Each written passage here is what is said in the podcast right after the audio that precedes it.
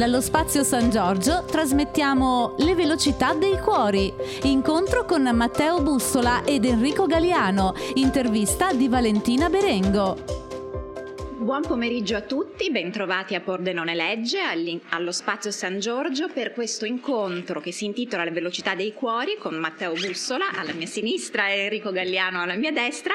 Ringraziamo lo sponsor Best Western Plus perché ci aiuta ad essere qui oggi. Allora, Parto come si fa sempre nelle presentazioni ufficiali, cioè dicendo la vostra biografia, anche se so che è assolutamente inutile. Però, eh, siccome oggi immagino che parleremo dei vostri ultimi libri, mi piace comunque ricordare tutti quelli che avete scritto prima di, que- di quello di cui discuteremo. Quindi Matteo Bussola per Inaudi ha pubblicato il bestseller Notte in bianco, bacio a colazione, tradotto in moltissimi paesi, Sono puri i loro sogni, che parlava di scuola, eh, La vita fino a te e ultimo, eh, quello di cui discuteremo oggi, l'invenzione di noi due. E conduce anche una trasmissione radiofonica su Radio 24, I Padri Eterni. Enrico Galliano oggi gioca in casa, eh, quindi è a Pordenone, anche se magari spesso è in giro altrove a presentare i suoi libri, che appunto eh, sono Eppure cadiamo felici, eh, con cui ha vinto anche dei premi, e poi Tutta la vita che vuoi, Più forte di ogni addio, e quindi quello di cui parleremo eh, questo pomeriggio, Dormi stanotte sul mio cuore. Bentrovati intanto a questi amatissimi autori.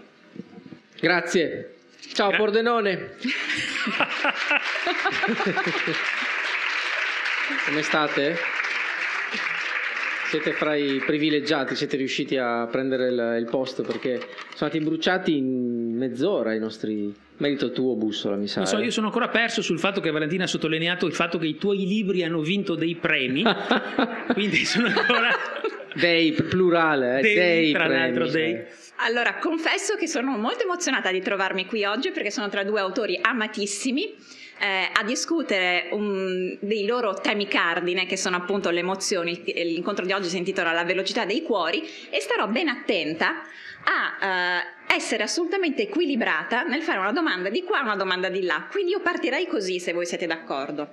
Siccome appunto ispirata da questo titolo, La velocità dei cuori, mi sono domandata, ehm, ma il cuore che cosa, che cosa, prova? Allora per antonomasia quando eh, pensiamo all'emozione del cuore eh, viene in mente l'amore. E allora mi sono detta, ma eh, quale sarà la definizione di Galliano e di Bussola di questo sentimento? Ho aperto i loro libri e l'ho trovata ne ho trovate tante a dire la verità, nel... però ho deciso di leggere uh, agli autori eh, e di vedere che succede eh, le, le, le, prime che ho trovato uh, nei loro libri o che insomma mi hanno, che secondo me possono essere considerate così. Allora, dall'invenzione di noi due, ehm, nell'invenzione di due bussola scrive Pare che la bellezza di una perla sia la risposta organica a un dolore. La perla cresce attorno alla ferita che un singolo granello di sabbia, penetrando nella conchiglia, provoca all'ostrica. È la risposta a un elemento imprevisto che riesce ad attraversare le sue difese. L'amore non è diverso, è la reazione a qualcuno che è riuscito a superare tutti i nostri muri, la risposta accogliente a una potenziale minaccia che ha valicato il confine, l'accettazione di un rischio. Quella minaccia potrà non manifestarsi mai come tale, oppure dichiararsi quando meno te lo aspetti. E poi, ok, applauso. Merita un premio solo questa frase. Allora dirò che ho trovato tra i ringraziamenti del libro Dormi stanotte sul mio cuore di Galliano un ringraziamento a Bussola, poi magari scopriremo qualcosa di più tra quello che lega questi due autori oltre alla sì, no, che lui qualche... vince dei premi okay. e, quindi, e quindi ringrazia per far pesare la cosa. Forse sono poco preparata sulla, sulla tua terza, di, di... l'hai vinti anche tu? A me non mi candidano una sega, come si dice in italiano. No, eh, no, ne ho vinto uno negli Stati Uniti. Però. Gi- giuro. Eh beh, allora scusa, eh, vale 10. Io sono arrivato terzo ai giochi della gioventù qua a Bottecchia, vale? Secondo me sì. E invece allora vi leggo quella che secondo me eh, definizione di amore di Galliano che dice così all'inizio del suo libro. Queste, entrambe questi, queste pagine sono all'inizio dei libri degli autori. Si può parlare amore? Voglio dire, come fosse una lingua? Io credo di sì. La prima cosa che guarderai saranno le sue mani, mi disse mia mamma un giorno, e così dicendo mi prestò i suoi occhi di quella sera. Allora le vidi le mani di papà muoversi da lontano sulla pista da ballo e stringersi attorno ai fianchi di lei, prima di ogni parola, prima di ogni sfiorarsi.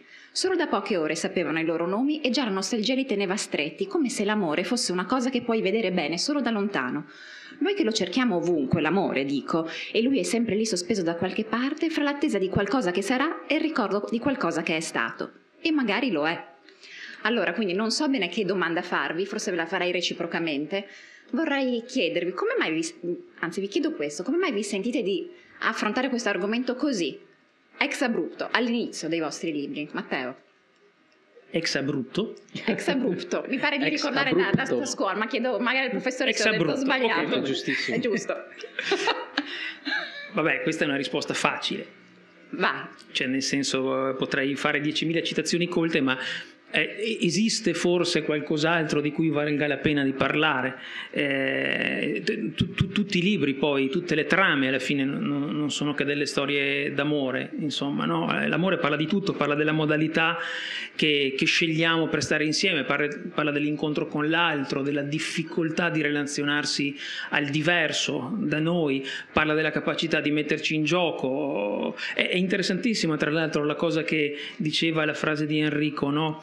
Che l'amore eh, sembra quasi che tu a volte eh, che sia una cosa che vedi meglio da lontano.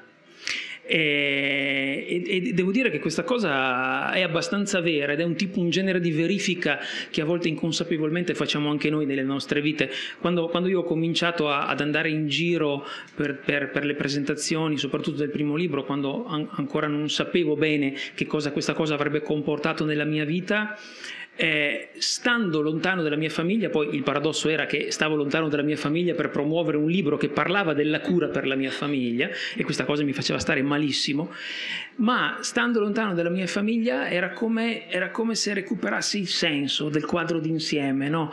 eh, sai, quando si guarda un quadro da troppo vicino, a volte, a volte no, tu naturalmente percepisci, percepisci, l'intensità dei colori, la grana dei dettagli, la matericità della tela, però ti perdi appunto il disegno d'insieme. Per recuperarlo cosa devi fare? Devi allontanarti per tornare a quell'immagine lì. E quindi forse l'amore è anche una questione di, non solo di vicinanze, ma anche di distanze. Ed Enrico Galliano, cioè, tu te lo domandi proprio all'inizio di questo, di questo, nuovo libro che si intitola Dormi stanotte sul mio cuore, ti domandi, eh, si può parlare amore e si può scrivere amore? Allora ti chiedo.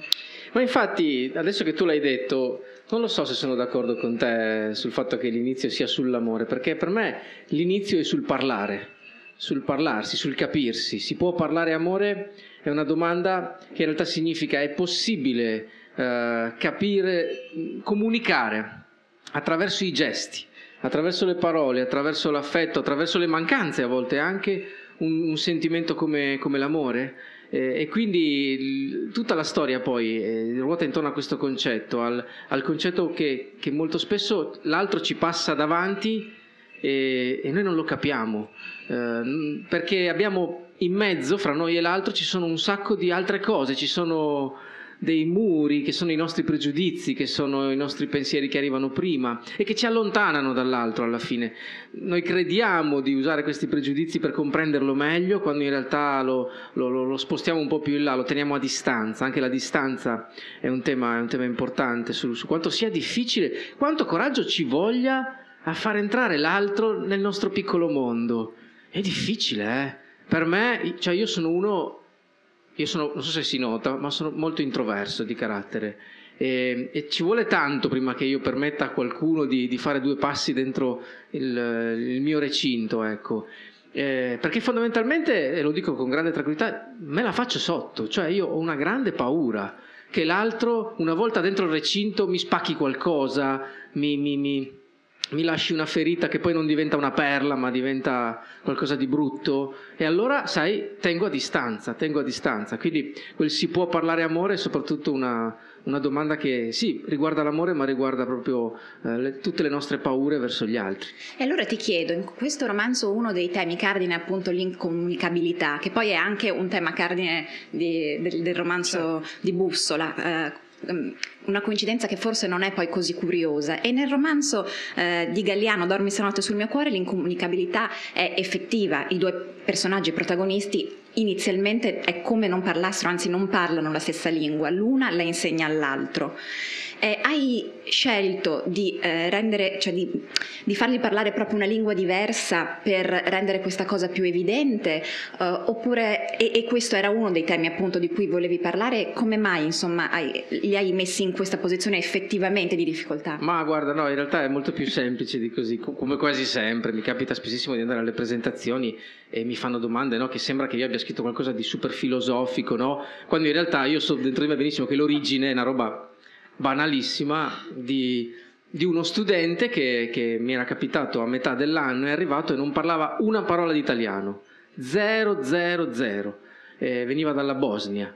Eppure, pur non riuscendo a parlare, con alcuni dei suoi compagni si divertiva, cioè giocavano, eh, scherzavano e sembrava che parlassero la stessa lingua, ma se poi andavi lì vicino a ascoltarli, lui non apriva bocca e gli altri parlavano in italiano, però lui stava bene lo stesso in mezzo a loro. Allora mi è piaciuta talmente tanto questa scena che ho pensato, però sarebbe bello travasarla in un libro in cui arriva un ragazzo che non parla, proprio non parla lui, e invece la ragazza eh, cerca di insegnargli a parlare, perché credo, ed è anche la frase che ho messo in epigrafe all'inizio, perché i nostri bambini possono stare vicini e noi no. Credo che i bambini, i ragazzi, le ragazze abbiano un talento in più che molti di noi perdono per strada crescendo eh, e il talento di, di proprio di, di mm, non mettere in mezzo delle sovrastrutture, delle cose, ma di vedere una persona di là, anche a me, cioè mi vedono come, sì, il professore, ma soprattutto un essere umano prima di tutto quando entri in classe, no? è quello che arriva prima di tutto, puoi anche essere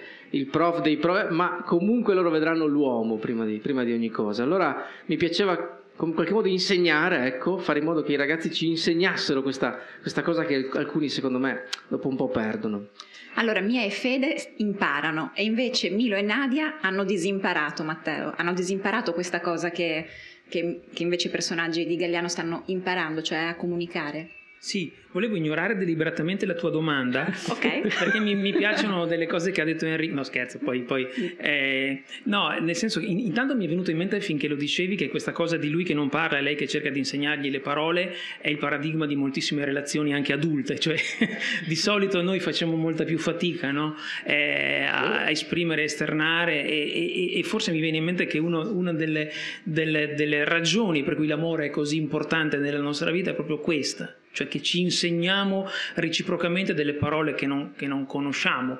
A volte le parole possono essere magari anche dei silenzi, per carità, però insomma, eh, secondo me funziona un po' così. E poi l'altra cosa bella che hai detto, secondo me, è questa cosa quando tu dici no, che, che, te la fai sotto, che, che, hai paura di essere ferito.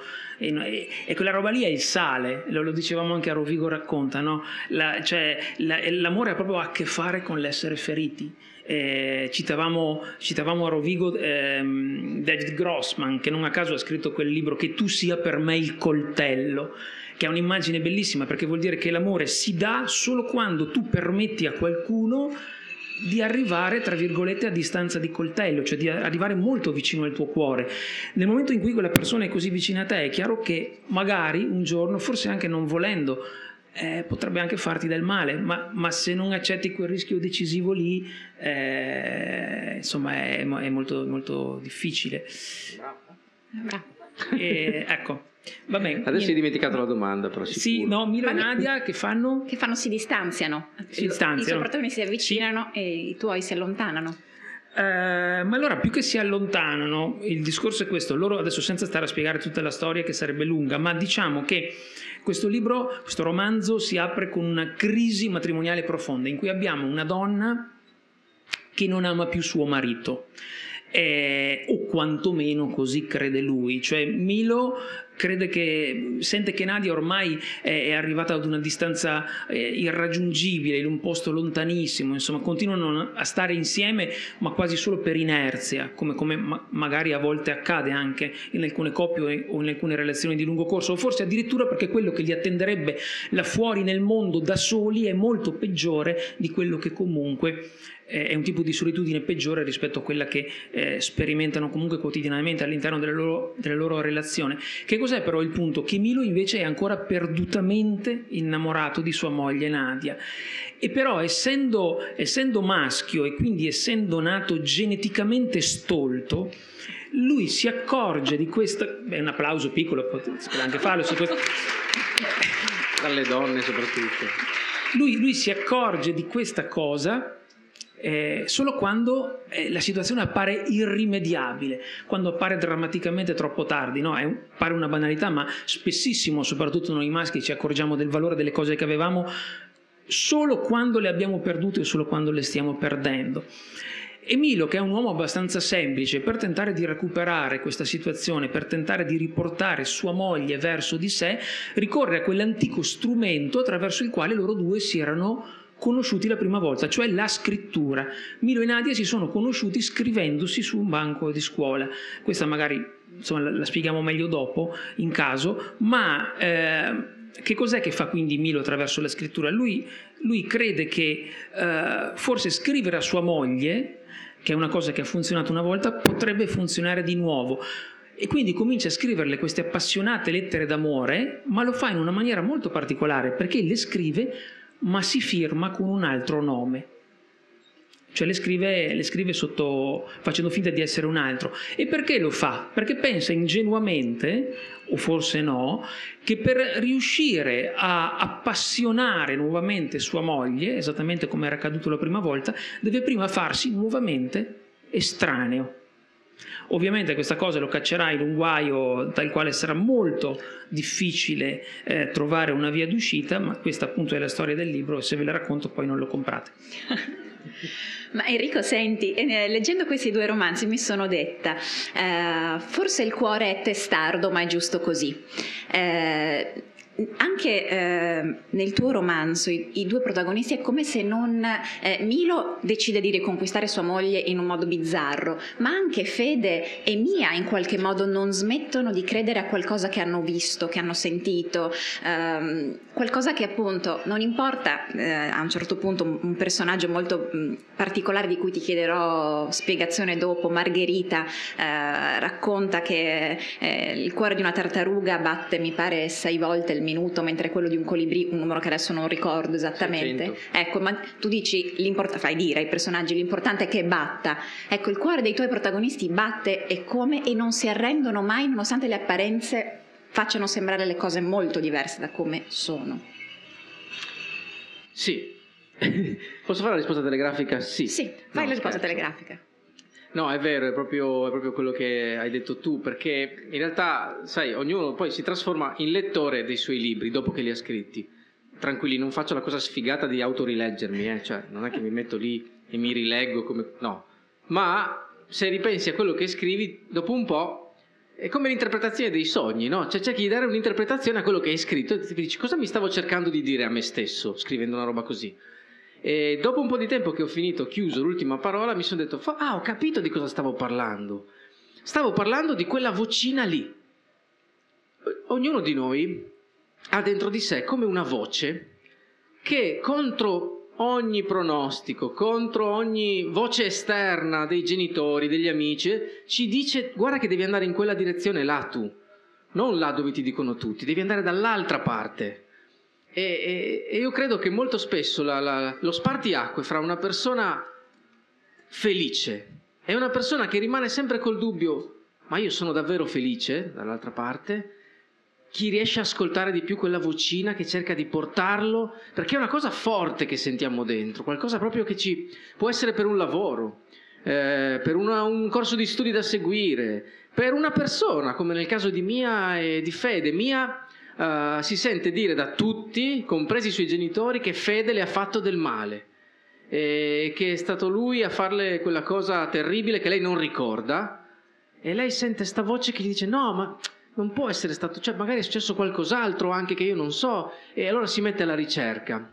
E, e questo mi porta un po' a, a, al pensiero no? di, di, quella cosa che, che, secondo me ognuno di noi ha iscritta nel proprio, i greci la chiamavano proprio destino, necessità. Uh, solo che seguire la voce del, del, nostro destino, della nostra necessità, non è facile, eh? proprio perché è un nuotare contro vento. È, è il tuo cuore che batte a 600 volte al minuto col mondo che ti dice no, stai tranquillo, vai piano, no? E cerca di contenerlo, di... È quella cosa che, che, spinge i fiumi, sai, a, a, ad andare verso il mare, solo che a volte la pendenza cambia, allora il fiume inizia a fare questa cosa qua che sono i, i meandri, no? Perché vuole a tutti i costi arrivarci al mare, eh, anche se magari la pendenza cambia. E noi siamo esattamente così. Eh, quindi alla fine, quando ho finito di scrivere, ho capito che stavo parlando di questo. Ecco, io come ho detto all'inizio, oggi ero molto emozionata di trovarmi qui perché eh, immagino che se non ci, fosse, eh, non ci fossero le norme anti-Covid saremmo in tantissimi ad ascoltare questi due autori perché sono amatissimi.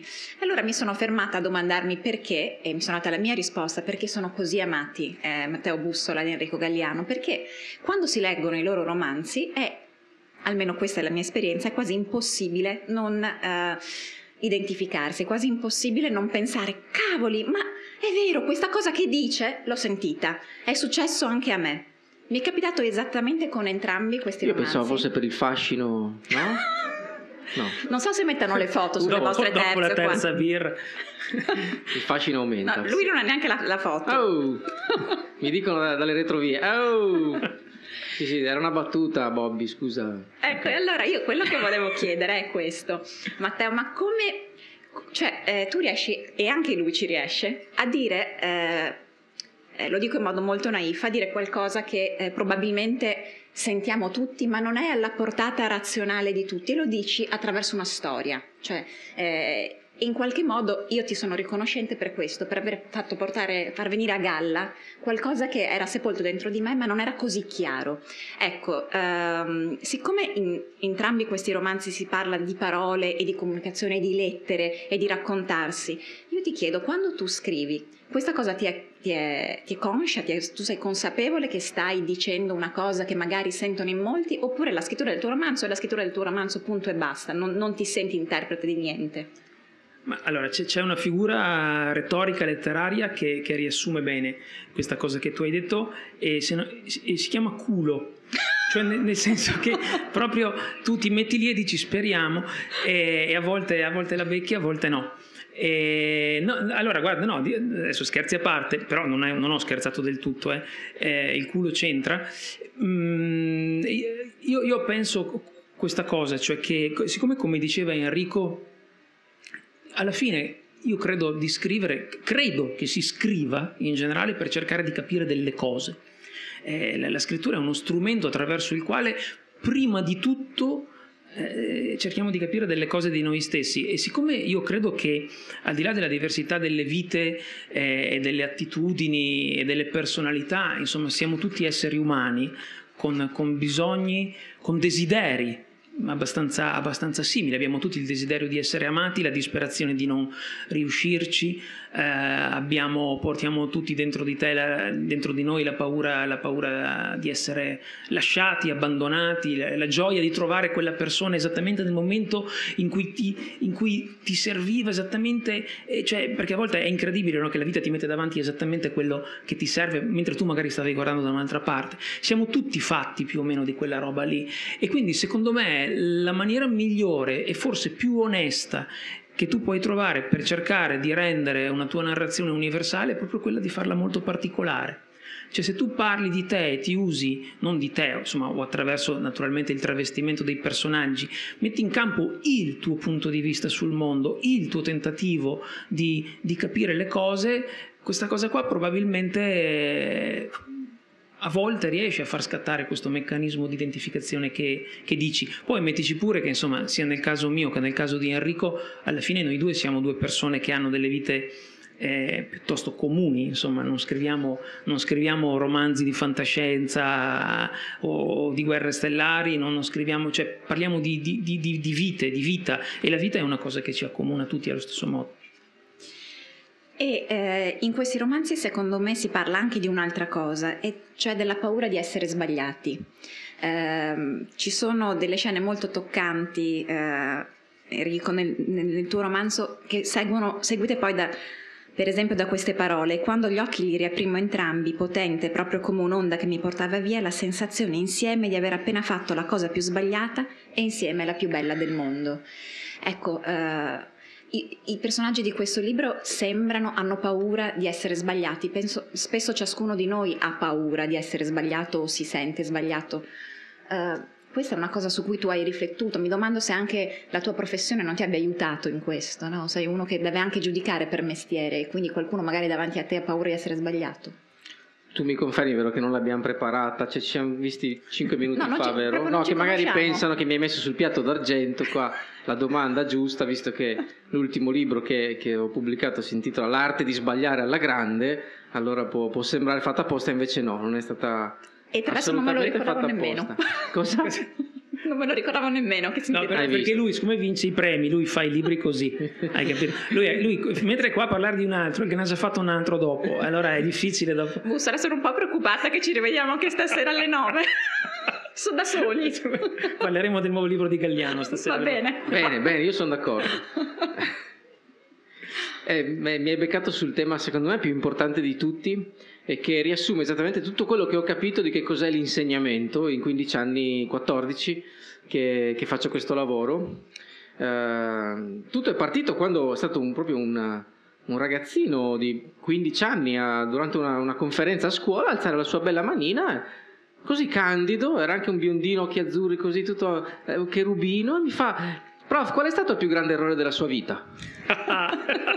Mi si è dilatata la pupilla un attimo e non sapevo. Hai tempo. okay. Dallo spazio San Giorgio, le velocità dei cuori. Incontro con Matteo Bussola ed Enrico Galiano. Intervista di Valentina Berengo.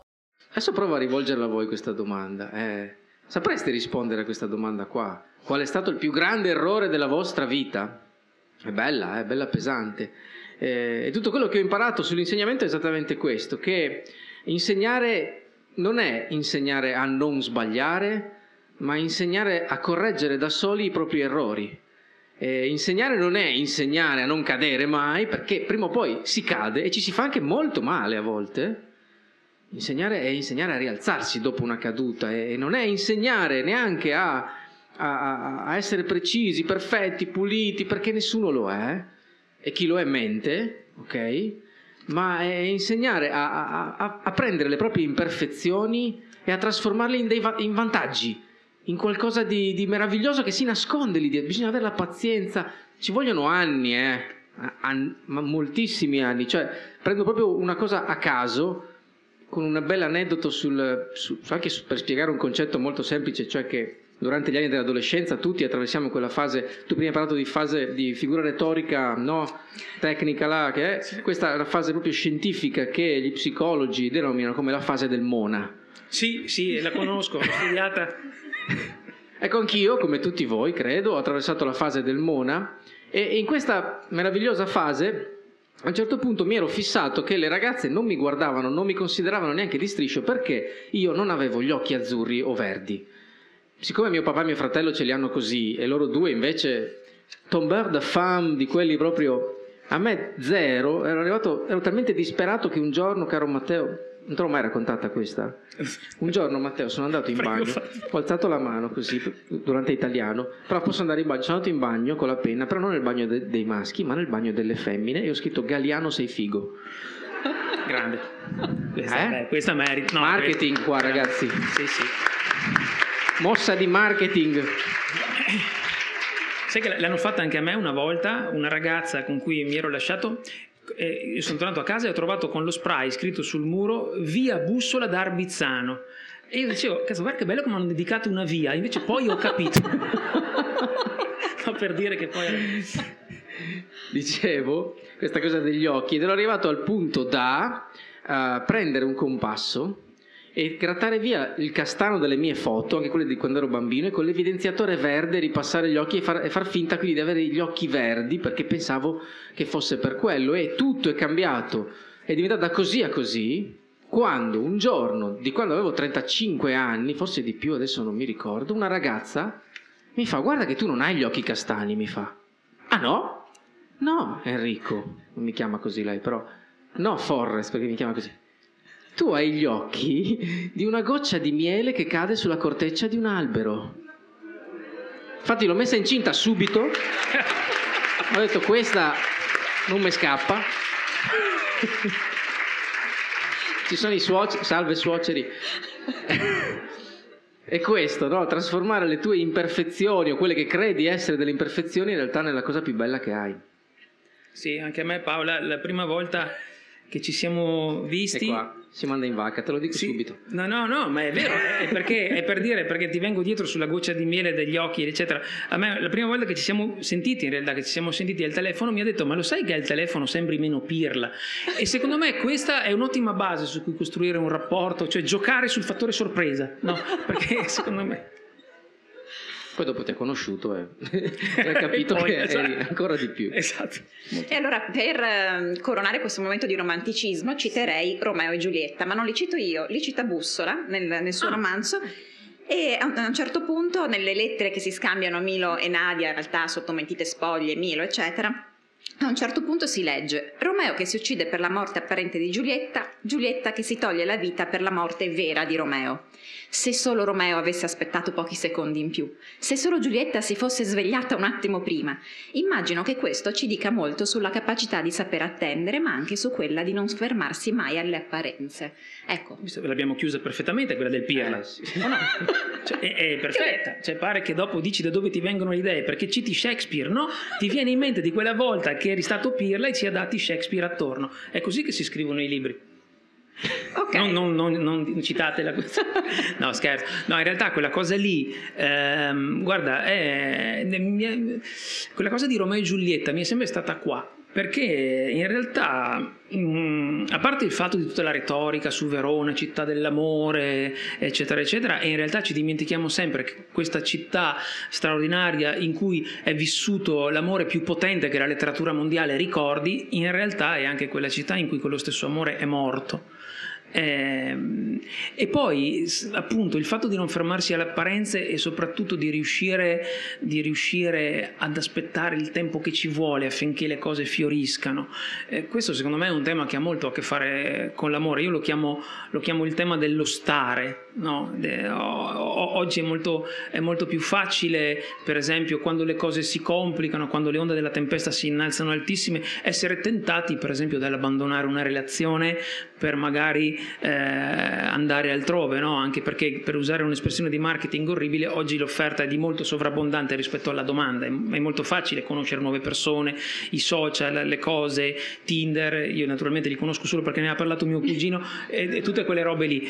E, e invece secondo me cioè, riuscire a stare con la, con la persona in cui sei, nel luogo, nel luogo in cui ti trovi, riuscire ad attendere con questa fiducia visionaria no? che poi le cose domani possono essere, non solo diverse ma, ma migliori, è proprio, è proprio il sale, insomma, è proprio quella cosa lì. E questa cosa qua, tra l'altro, è una cosa che ha a che fare con tutto, cioè tutte le cose migliori delle nostre vite hanno a che fare con il riuscire a stare lì, con il riuscire eh, ad attendere sufficiente tempo. Si scrivono così anche i libri, per l'appunto, no? I libri si scrivono eh, non tanto imparando a scegliere le parole giuste, ma riuscendo a stare seduti come se sotto al tuo sgabello si aprisse un precipizio senza fondo.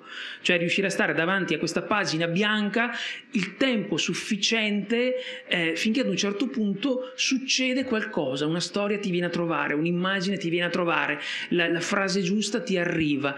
E, e- e ho in questa convinzione mi spingo così a fondo da dire che secondo me la differenza vera tra le persone che poi arrivano a scrivere magari anche professionalmente e quelle che magari non ce la fanno è che ci sono alcune persone che si stancano prima delle altre in questa attesa e invece persone che riescono ad attendere sufficiente tempo. E ve lo dice uno che il suo primo libro l'ha pubblicato a 45 anni insomma quindi qualcosa vorrà dire Galliano ti giro la domanda perché anche i tuoi personaggi attendono, attendono una vita, attendono tantissimi anni, attendono, ma forse non sanno che stanno attendendo, è questo il segreto? Oppure sono consapevoli che aspettano, perché sentono quella vocina? Davvero? Atten- ah, perché dici inizia con lei che aspetta la stazione, per quello? No, Attendono. diciamo perché è molto giovane e poi insomma è come se non perdesse la fiducia mai nel... non- sono un po' in difficoltà perché non vorrei spoilerare niente. No, è vero, è Eh. uno di quei libri a alto pericolo spoiler, Eh, sì. quindi bisogna stare molto, molto attenti. Non so, io sì, non li vedo come due che, che attendono, li vedo come due che si cercano da molto molto molto lontano senza riuscire a trovarsi per un sacco di tempo, ma non che si aspettino.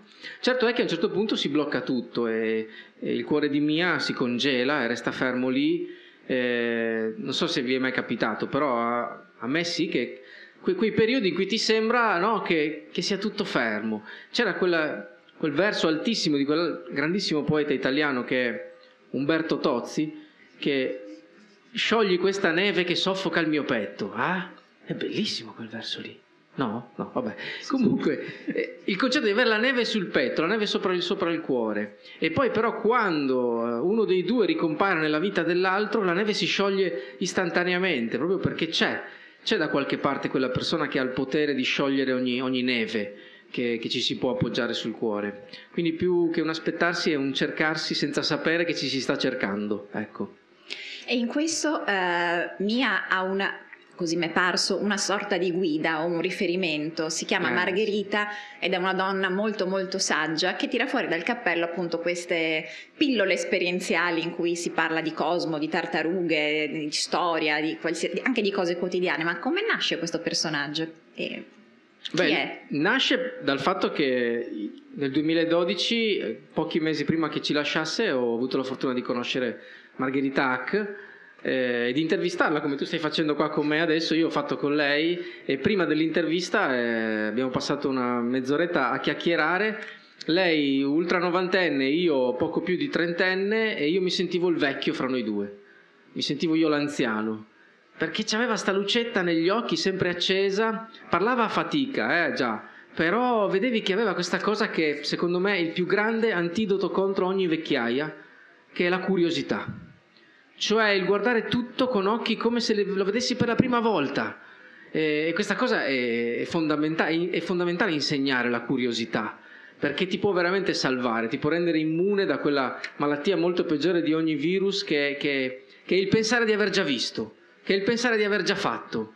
Eh, hai di fronte qualcuno e sei convinto di sapere già, e invece non lo sai mai, neanche la persona che conosci, neanche tua moglie, sai veramente cosa si nasconde nei suoi pensieri più, più profondi. E Margherita Hack, in quelle, in quelle, poche ore che abbiamo passato insieme, mi ha insegnato questo. E poi era, era fortissima perché tipo c'era il marito seduto lì in prima fila e il marito si addormentava mentre lei parlava così e lei lo svegli- faceva tipo gli scherzi così per svegliarlo e lui si tirava su e lei ha questo quaderno magico che, che, io chiamo proprio l'enciclopedia dell'assurdo, dove raccoglie tutte le cose, eh, diciamo, anomale del mondo della scienza, le cose strane, il famoso battito d'ali del colibrì, o quella volta che un astronauta ha perso la fede nuziale mentre era nello spazio e poi pochi giorni dopo nello spazio l'ha ritrovata, cioè uno di quei miracoli, no?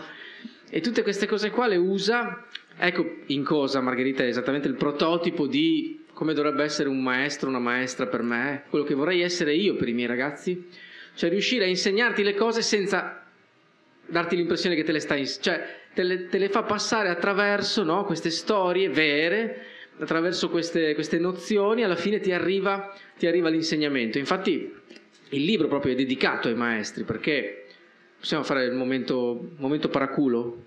Veloce? Si può, si può.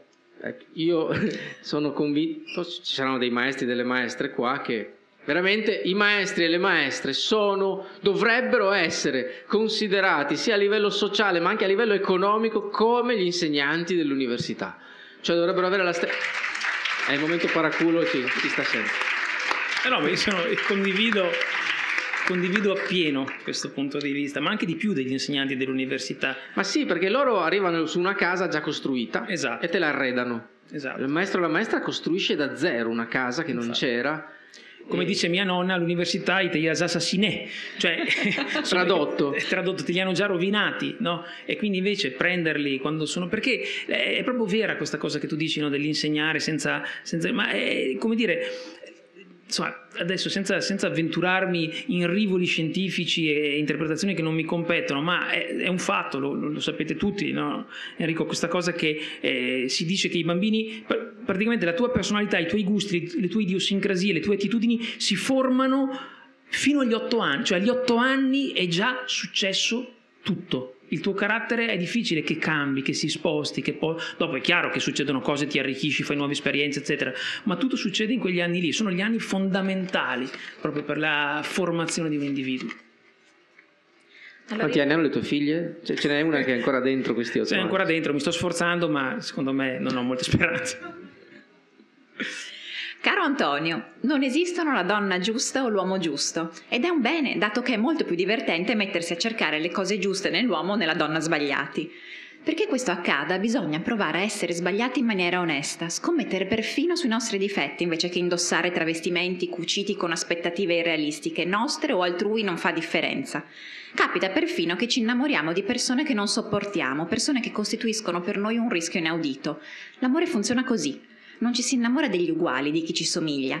Al netto dei luoghi comuni, le regole dell'attrazione tifano per la diversità. Ecco, allora mi è venuto in mente questo pezzo ascoltando nel quaderno delle cose bizzarre, sbagliate, diverse di Margherita Hack. Certo. E allora anche Matteo Bussola ci dice, eh, in fondo quello sì, che sì. è sbagliato forse è giusto. Sì, sì, no, no, ma questa è... Io mi spingo ancora più a fondo nella cosa che ha detto Enrico prima, perché lui diceva, se non ricordo male, questa cosa che dobbiamo imparare eh, a correggere i nostri errori da soli. Invece eh, ho il sospetto che quello che lui eh, voleva dire in realtà è che dobbiamo proprio imparare ad amarli i nostri sbagli, no? perché siamo proprio noi e, e, anche con le persone, secondo me, questa idea che ci siano delle persone giuste e sbagliate, spesso noi crediamo che ci siano delle persone che sul, crediamo davvero eh, di, di, di, di, sapere di cosa abbiamo bisogno, cosa vogliamo, no? il tipo di persona che fa per noi, è il mio tipo, è la mia tipa, quante volte lo abbiamo sentito dire. Eh, io da, da, uomo di 48 anni porto, porto, per esempio personalmente questa testimonianza del fatto che la persona con cui sto oggi è, e, ci sto non a caso da 15 anni, ci ho pure fatto tre figlie, è la persona più diversa da me che esista sulla faccia della terra, è una cosa, è una cosa, è una cosa incredibile, nel senso che abbiamo gusti eh, diversi su qualunque cosa, insomma siamo, siamo stati... queste differenze enormi che abbiamo tra l'altro all'inizio hanno rischiato di dividerci seriamente.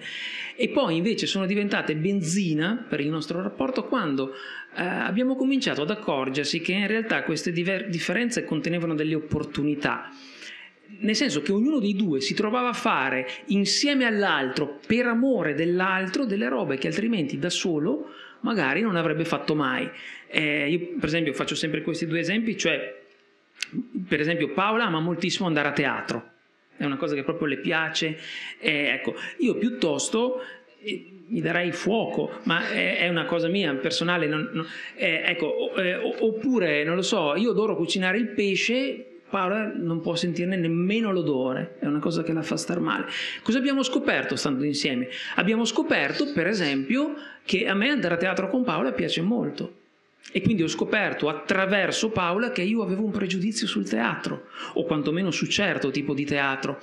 Paola ha scoperto che per esempio il pesce cucinato da me lo mangia.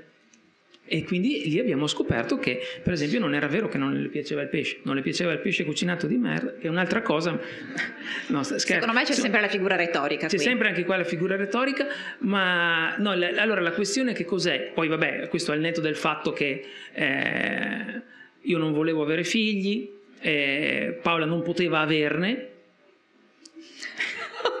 ecco, e allora questo, tutto questo discorso apparentemente strano, sghembo, un po' sconclusionato per dire cosa? Per dire che io penso eh, davvero che noi a volte siamo molto molto presuntuosi nei confronti delle nostre vite, perché siamo assolutamente convinti di sapere quello che ci serve e ciò di cui abbiamo bisogno. Eh, e invece a volte, per fortuna, la vita è più intelligente di noi, come dicevamo prima, è in grado di metterti davanti magari esattamente quello che ti serve e proprio quello di cui hai bisogno, anche se tu in quel momento lì non lo crederesti mai. E allora lì la nostra parte, il nostro compito è proprio quello di, di affidarsi, cioè di, di accogliere le cose che arrivano nella tua vita come se fossero arrivate proprio per te, perché a volte quelle robe che noi chiamiamo errori, sbagli, eh, in realtà eh, cioè sono proprio la parte migliore che è venuta a prenderci. E tra Milo e Nadia cambia lo sguardo con cui si guardano? Cioè il tuo, il tuo romanzo si intitola L'invenzione di noi due, eh, si inventano in un nuovo, modo nuovo, cioè si scoprono? E si scoprono perché questa è una cosa, io non, non a caso ho scelto la parola invenzione, eh, sulla quale Einaudi inizialmente ha avuto qualche perplessità, ma io l'ho inteso invenzione in, in, tanti modi, ma soprattutto nel senso letterale di invenzio, cioè di scoperta, la scoperta dell'altro e soprattutto scoprirsi davanti all'altro, denudarsi, togliersi l'armatura scintillante che non serve a niente. Eh, ti ricordi che a, a Rovigo racconta, eh, a, avevamo fatto quella citazione colta, no? citando Philip Roth, eh, che, che, è uno scrittore che secondo me insomma, sull'amore ne ha scritto a, a, a pacchi andando in profond- andare in profondità come lui è molto difficile, ma lui ha scritto una frase eh, che mi ricordo sempre perché lui ha, ha detto che l'amore non è, mica, non è mica vera quella storia che l'amore è l'unione di due anime, cioè che è l'unione di due parti, che tu devi trovare la tua metà. Lui dice invece che tu è prima che sei intero e poi arriva l'amore e ti spezza. E, e questa immagine, che è un'immagine proprio violenta, eh, e lui ha, ha, fama di scrittore cinico, tagliente, no? quindi eh, è, è, sempre stata interpretata soprattutto in maniera violenta, come se lui volesse dire che l'amore ti spezza le reni, ti toglie il fiato, ti, ti spacca a metà che naturalmente è anche vero, ma soprattutto io in questa immagine vedo l'opportunità, no? quando, quando, quando, l'amore ti spezza, che cos'è che fa? Fa uscire fuori da te una parte di te che prima era nascosta dentro di te e che tu stesso magari non potevi vedere, di cui tu stesso non avevi piena consapevolezza. Ed ecco che cosa significa amare, secondo me, significa diventare un'opportunità l'uno per l'altra di tirare fuori il nostro meglio, di tirare fuori una parte che non conoscevamo e con la quale forse abbiamo un sacco di voglia di prendere confidenza. E prima faccio un inciso, il titolo L'invenzione di noi due, peraltro eh, al di là di questi significati che ci hai svelato adesso, di, di, cui ci ricevi adesso, poi quando uno arriva all'ultima pagina, ma sempre non, non spoileriamo perché bisogna eh. leggerlo, eh, c'è anche un'altra ragione probabilmente sì, per sì. cui poi uno dice accidenti, ecco perché l'invenzione, quindi così vi...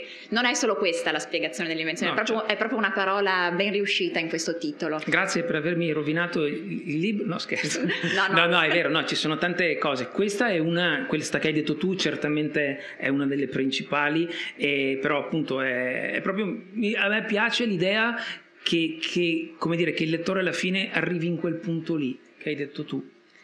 E a proposito di pregiudizio, di occhi, eh, Enrico Galliano, anche nel tuo romanzo c'è, c'è, del pregiudizio che poi in qualche modo, appunto, grazie alla vocina forse, viene, viene sconfitto, o non lo so. Tanto non sappiamo se viene sconfitto o no. Manteniamo il segreto. Fammi non essere un niente. non ho detto neanche un po' di trama. Sì, beh, è, il, è la forza del pregiudizio più che altro, quanto riesce a cambiarci Molte volte ciò che gli altri pensano di noi rischia di farci diventare quello che loro vogliono. Anche se noi siamo del tutto diversi, questa cosa io la vedo naturalmente nel mio lavoro in maniera proprio lampante, palese, il potere che hai di cambiare eh, la percezione di sé che ha un ragazzo una ragazza eh, semplicemente cambiando tu la, la, la, tua verso di lui. E, vabbè, qua i miei colleghi che ci saranno fatemi vedere le facce dal primo giorno di scuola, alzate la mano colleghi, sicuramente insegnanti, neanche un insegnante? Ah, ma pochi però. Si sono messi in fondo per nascondere le facce del Forse siete talmente malmece che non riuscite più a alzare la mano. Vabbè. Conosce... Loro conoscono sicuramente un esperimento che è stato fatto qualche anno fa negli Stati Uniti, ormai 50 anni fa, quindi dovrebbe essere conosciuto da tutti, ma mi piace divulgarlo perché è una cosa stranissima eppure vera l'esperimento Rosenthal che dice questo psicologo Rosenthal si è presentato in una scuola e ha somministrato dei test di intelligenza a una quinta elementare, diciamo, no? il loro corrispettivo della nostra quinta sì. elementare.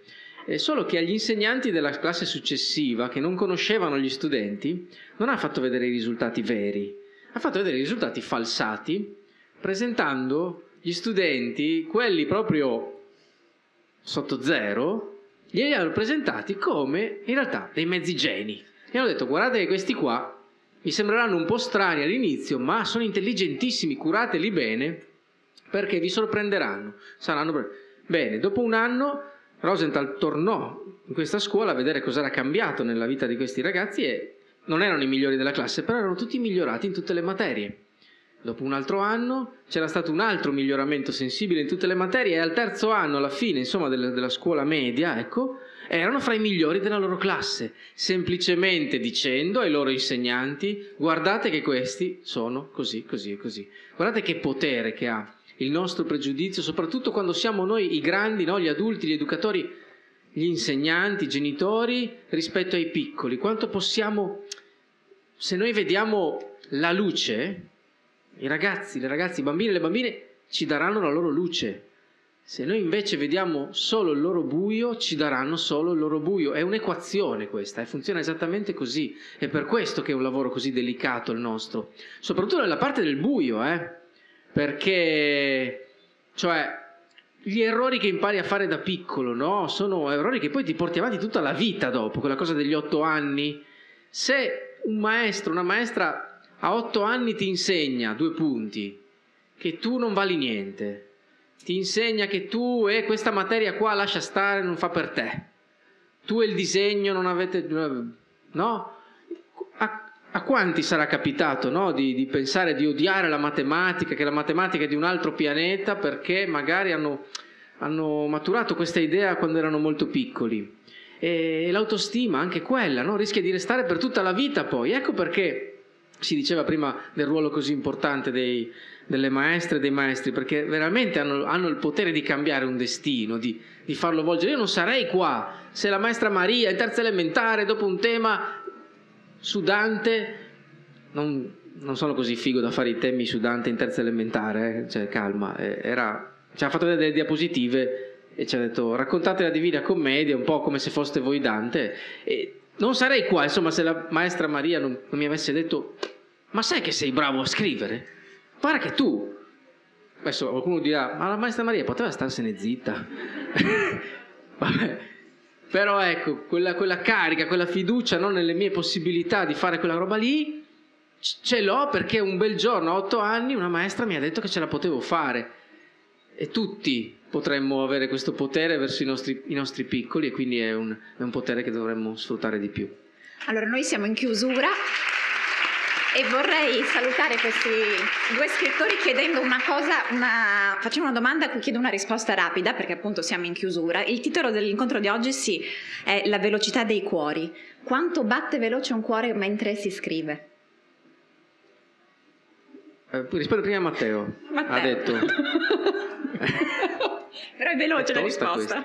È velocissima. Allora, io soffro di tachicardia quindi ho sempre il battito molto accelerato. Di solito lo rallento con le birrette e mentre scrivo e, e funziona. Ne abbiamo abbastanza. già due, una è qua, l'altra è già, Esatto.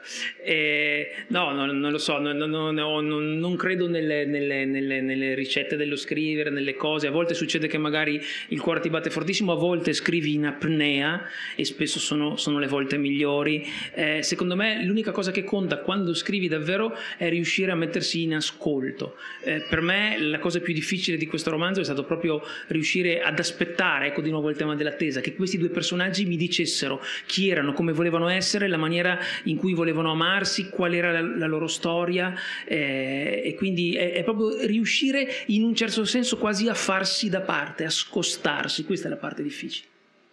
No, il mio in realtà rallenta e vado più piano, eh, sfioro i 30 battiti al minuto a un certo punto, perché mi calmo molto, mi, mi, ma mi dicono, perché non mi vedo da fuori, che quando scrivo inizio a fare facce, che io non me ne rendo tipo così che non me ne rendo conto e quindi il mio viso cambia mentre eh, mi, mi, trasformo ecco, da, dal punto di vista fisionomico, ma il cuore va più piano, rallenta. Invece il vostro batterà più forte quando leggerete questi due libri, eh, almeno così è successo a me. Complimenti a Matteo Bussola e Enrico Gagliano e grazie davvero per il vostro lavoro. Grazie, grazie a te, grazie a voi. Dallo spazio San Giorgio, le velocità dei cuori. Incontro con Matteo Bussola ed Enrico Galiano. Grazie per aver ascoltato la radio di Pordenone Legge. Tra poco in onda un altro incontro. Resta sintonizzato.